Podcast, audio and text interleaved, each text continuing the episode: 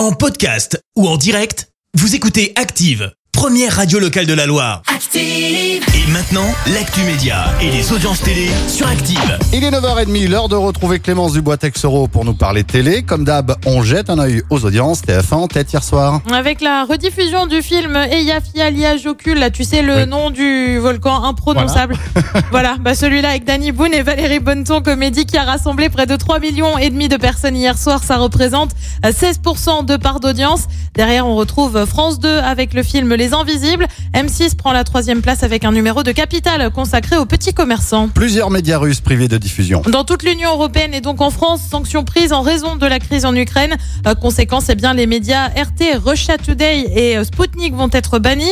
Annonce faite par la présidente de la Commission européenne, Ursula von der Leyen, qui a affirmé qu'elle ne pourrait plus répandre leurs mensonges. Les deux chaînes sont accusées par l'UE d'être euh, la chaîne médiatique du Kremlin.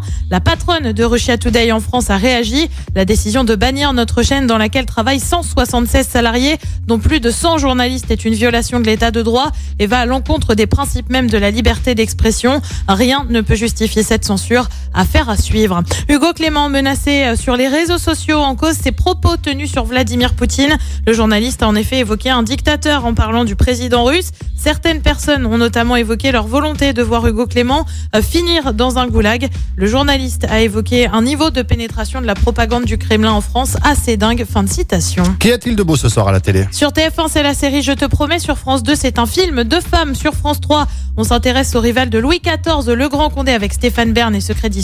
Et puis sur M6, c'est une comédie avec Afon et José Garcia au casting. C'est à partir de 21h10. Et c'est très sympa ça d'ailleurs à fond. Je sais pas si Eh tu l'as je vu l'ai pas Clémence, vu. bah, ça, ça se regarde bien, c'est Ça sympa. se regarde bien. C'est c'est un petit peu comme euh, Eyjafjalla, le, le, volcan, quoi. Voilà. Ça, se- voilà, ça se regarde, c'est bien, ça passe une bonne soirée.